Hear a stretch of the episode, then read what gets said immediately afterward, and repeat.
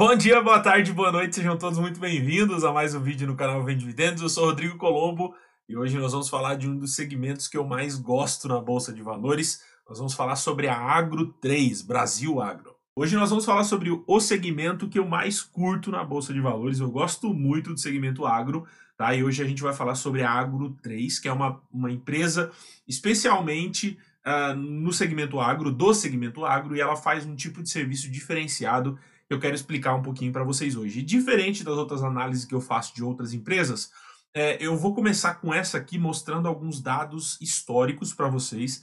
Por quê? Eu quero deixar aqui um hands up, né? Eu quero deixar um aviso que tanto a Agro 3 quanto a SLC, que na minha carteira hoje junto, as duas devem dar mais ou menos uns 5% da carteira, eu realmente gosto do setor, gosto do segmento, só que eu estudo muito esse segmento, então eu sei de todas as dificuldades, eu sei tudo que pode acontecer. Então eu quero deixar isso bem claro para você. Esse segmento é muito legal de se trabalhar, é muito legal se você parte para conhecer como ele funciona, porém, ele é um segmento cíclico, tá? Ele é um segmento que ele segue alguns ciclos, ele demanda de clima, ele demanda de preço de commodity, né? Porque a gente produz soja, produz algodão, então a gente demanda que esse preço no mercado esteja bom para que a gente possa negociar e ter muito lucro. Então você vai ver, especialmente, né? A gente vê aqui o gráfico, eu coloquei o gráfico desde 2006 quando ela estava listada na bolsa, ela andou basicamente até 2015 de lado, na faixa dos 8, girando entre 6, 8, 9 reais, né, até 10 reais. Depois que passou de 10 reais no final de 2015, então ela foi, foi até os 20, nessa queda aí voltou basicamente até os 13, 14 e hoje está aí nos 17 reais. Dividend yield dela, 5,3% nos últimos 12 meses, uma valorização nos últimos 12 meses também bem alta, né? Porque os últimos 12 meses foram muito bons. Eu quero trazer, eu quero mostrar alguns detalhes para vocês antes de ir para a apresentação da empresa. Os números dela hoje são muito bons, tá? Dívida líquida sobre EBITDA, é, patrimônio, ela é uma empresa muito crescente, uma empresa com é, crescimento de receita muito grande, crescimento de, é, crescimento de lucro nos últimos anos, por ser cíclico, né? Ela não teve um crescimento muito bom, eu já vou mostrar isso para vocês. Aqui entrega de dividendos, ela entrega rendimento, tá? Ela entrega aí, entrega, entregou em 2008, depois 2013, 14, 15, depois 2013 ela vem entregando todos os anos. 2013, 14, 15, 16, 17, 18 e 19 ela vem entregando rendimento, tá? Então ela distribui os seus retornos, a gente vai falar um pouquinho mais sobre isso também. Uh, ela tem aqui uma dívida líquida de aproximadamente 300 milhões, enquanto tem disponibilidade de aproximadamente 100 milhões. Uh, um patrimônio de aproximadamente hoje, né, já já está na faixa de 1,3 bilhão. Então esse aqui está um pouco defasado. Lá, lá, no informativo eu vou mostrar um pouquinho para vocês. Uh, e ele é, ela está num, num, segmento agropecuário de agricultura, né? Então ele é extremamente difícil. Então aqui ó, na DRE, né, da receita líquida, onde a gente consegue ver receita, custos e lucro, a gente consegue ver que o gráfico de lucro ele é bem louco, né? Meio uh, sobe, desce, sobe, desce exatamente por isso. Dependendo do ano, se a empresa não conseguir vender os seus produtos naquele ano, ela vai estocar esse produto para vender num outro momento, ela vai deixar de vender os seus, seus serviços num dado ano porque o, o mercado não está muito bom. Então vai ter ano que ela vai é, lucrar bem menos, vai ter ano que o, a, o lucro dela vai ser explosivo. Então a gente consegue ver, ó, por exemplo, ela veio, ela tomou prejuízo, né? Tomou um prejuízo em 2013, tomou, é, lucrou um pouco em 2012, tomou um pouco de prejuízo em 2011, lucrou um pouco em 2010 prejuízo em 2009, então ela veio prejuízo, lucro, prejuízo, lucro e foi diminuindo isso, né, até conseguir equalizar suas contas. Em 2014 ela tinha produzido durante esses anos e conseguiu fazer vendas absurdas, teve um lucro muito maior do que costumava ter. Depois caiu o lucro, só que aí conseguiu ir aumentando suas receitas, cresceu o negócio, conseguiu tá tendo lucros mais consistentes, mas não dá para a gente dizer que os próximos anos vão ser consistentes, porque a gente não sabe, tá? Porque é, é, ciclo, depende muito de mercado, de exportação, depende de muita coisa. Então, por isso que eu quis avisar isso para você. Tenha muito cuidado. Se você for colocar na sua carteira, dê uma boa estudada, dê uma analisada no mercado, tenha pouquinho, tá? E principalmente, não compre ela sendo sua primeira ação, não faz isso. Compra se você já tiver diversificado, se você tiver setores mais perenes, né? Porque investir em fazenda, investir em agronegócio é bom? É. É lucrativo? Muito. Só que você tem que saber que vai ter ano que você vai tomar pau, vai ter ano que você vai deixar de vender produto porque o mercado não tá bom. Então, eu só queria deixar esse aviso para você. Então, voltando aqui é, para a apresentação institucional, eu quero explicar um pouquinho do que, que a Brasil Agro faz, porque o serviço dela é um pouco diferente da SLC. Eu vou fazer um vídeo sobre a SLC também, uh, e aí eu vou explicar sobre a SLC. A Brasil Agro, o que, que ela faz, tá? Basicamente, ela faz isso aqui, ó, missão dela, geração de valor por meio da aquisição desenvolvimento e operação da terra de maneira sustentável, inovadora e diferenciada. Ela faz um serviço muito legal e um serviço diferente, tá? Diferente do que a gente está acostumado a ver em empresas de agricultura. Então, aqui um breve resumo da companhia. Ela é líder no desenvolvimento de terras agrícolas. Eu vou passar mais um, depois eu volto. Então, olha só o que, que ela faz. Olha aqui. O desenvolvimento e a valorização das propriedades tem como objetivo um aumento da lucratividade por hectare, obtendo melhor uso e o maior volume possível da terra. É dividido, né, o processo, o processo da empresa é dividido em quatro etapas. Aquisição da terra, então eles vão lá, eles vão procurar terras não desenvolvidas, pastagem que, os, que a galera usa para gado, uh, cerrado, espaços que não estão sendo utilizados para plantio, que eles veem que tem um bom potencial eles compram aquele, aquele terreno, faz aquisição. Segundo, transformação. Eles pegam aquele pasto que estava sendo usado somente para gado ou que não tinha nenhuma plantação e transformam ele, né? Fazem ele uh, um, um, solo fértil. Então eles pegam aquilo que estava ali escondido embaixo da terra e trazem à tona, né? Fazem preparação, né? Preparação biológica, faz toda uma transformação no, no, no, no, solo para que ele passe a produzir na sua melhor forma. Terceira, terceira, terceiro passo é aumento de produtividade. Então eles transfazem daquilo ali algo produtivo e eles começam a produzir. Ah, vamos plantar soja. Então eles começam a plantar soja e trabalhar o solo. Então eles fazem transformação e aumento de produtividade junto. Enquanto eles fazem esse aumento de produtividade, né, que é um, um processo progressivo, eles vão plantando, vão preparando, trabalhando o solo. Isso ele vai aumentando sua produtividade com o tempo. E enquanto eles fazem essa preparação, eles já vão produzindo, vendendo o produto até que chega na etapa final, que é quando a terra está madura. O que, que eles fazem na terra madura? A, a terra chegou num momento onde ela já está produzindo o seu máximo, ela já foi trabalhada da melhor forma. Então eles pegam e aí eles seguem duas linhas para a terra madura. Eles ou vendem esse terreno, né, muito mais caro do que eles compraram lá na aquisição, Uh, ou eles arrendam. O que, é arrendar? Eles alugam esse terreno para outra pessoa e eles ficam com uma parte da produção.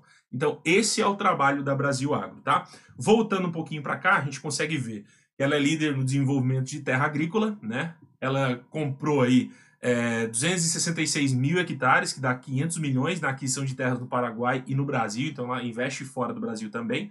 Ela tem terrenos já no Paraguai. 127 mil hectares, tá? 260 milhões foram investidos no desenvolvimento, então foi 500 milhões mais 260 é, no desenvolvimento desses terrenos, desses imóveis.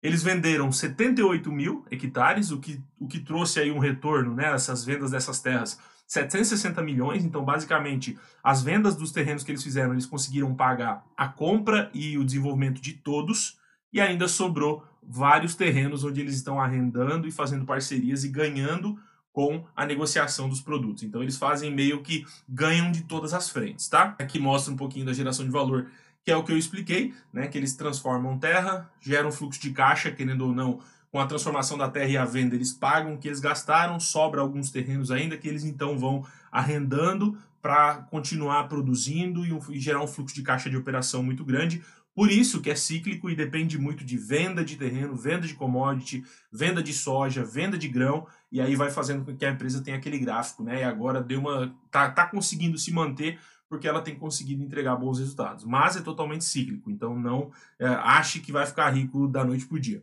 Aqui mostra o um modelo de negócio com fluxo de caixa, né? Então aqui mostra o gráfico é, de desenvolvimento e valorização da terra, tá? Então o valor vai subindo, ó Enquanto eles desenvolvem, o valor do terreno vai ficando mais caro, até que chega num ponto que é o ideal para venda ou para o arrendamento. Então aí ou eles vendem e pegam esse dinheiro, ou eles mantêm o terreno que vai manter um valor, só que vai começar a entregar produto, né?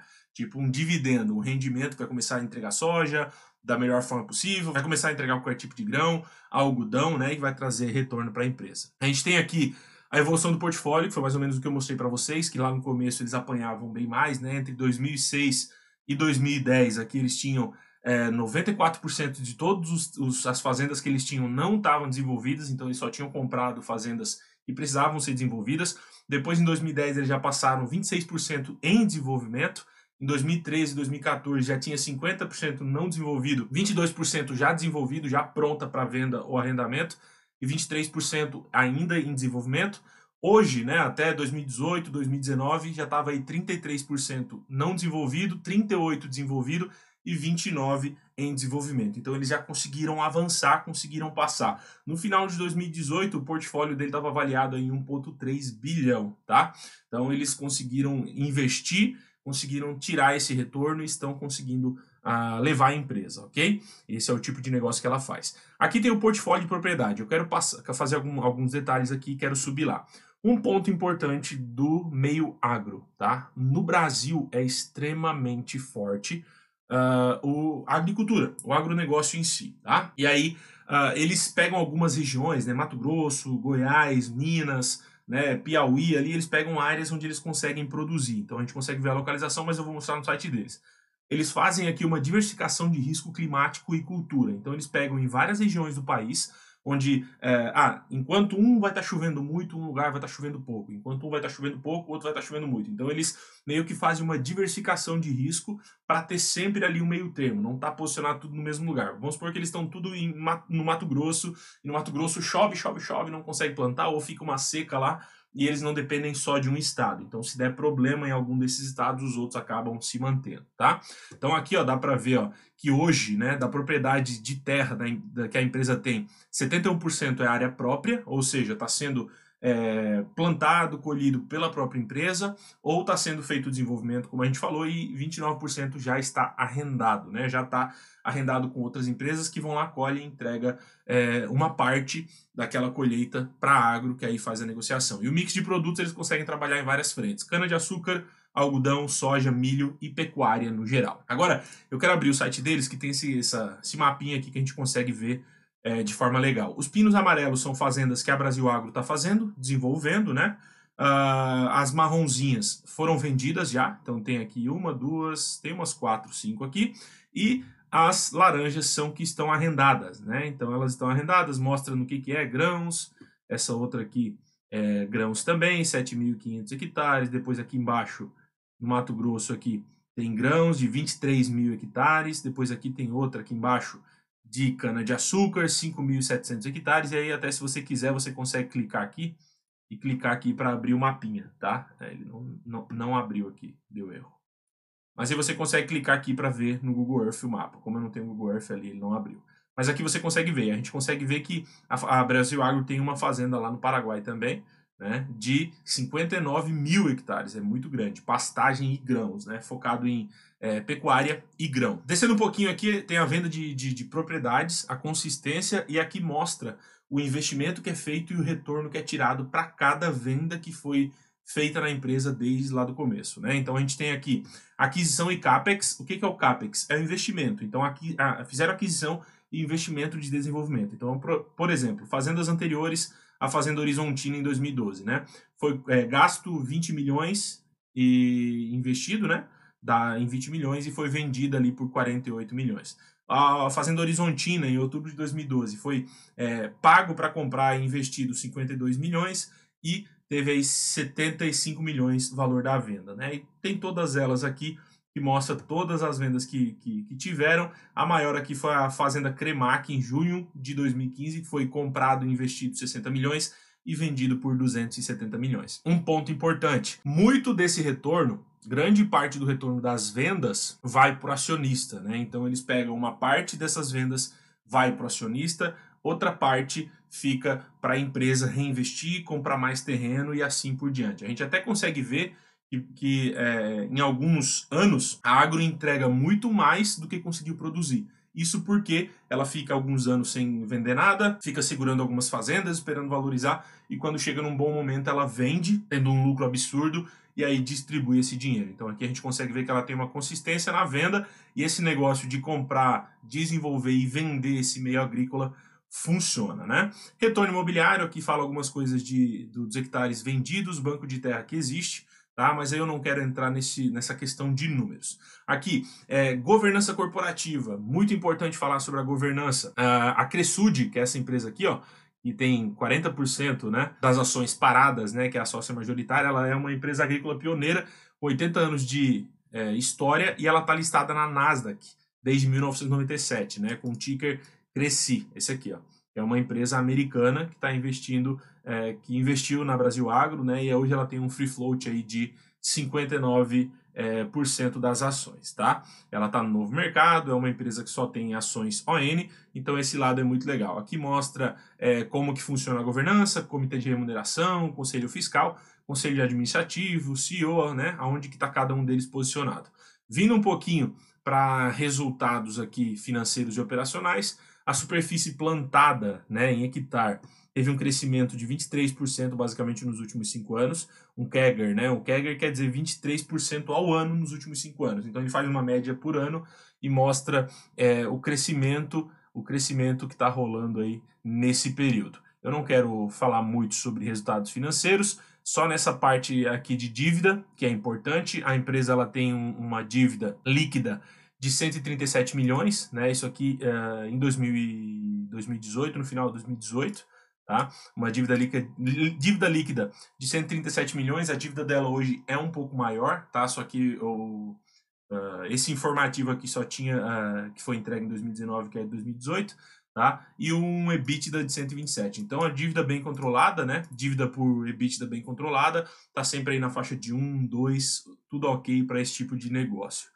Uh, resultados financeiros, valor de mercado, né? Ampliou bastante, cresceu bastante, e as vantagens competitivas, que é a parte que eu gostaria de expor a minha opinião, que já faz parte da minha opinião, na verdade. Quem já me conhece sabe que eu gosto do meio agrícola, sabe que eu gosto, moro numa região que tem muito disso.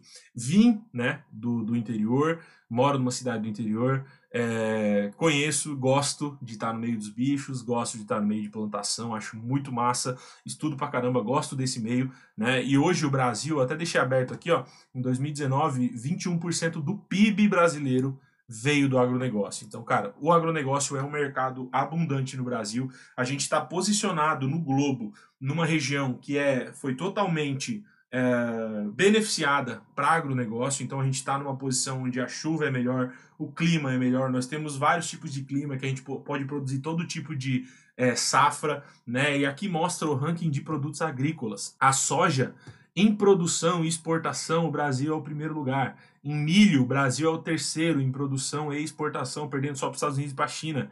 Café, o Brasil é o primeiro em exportação e produção. Açúcar, também primeiro. Carne, carne nós somos o terceiro em produção e o primeiro em exportação, né?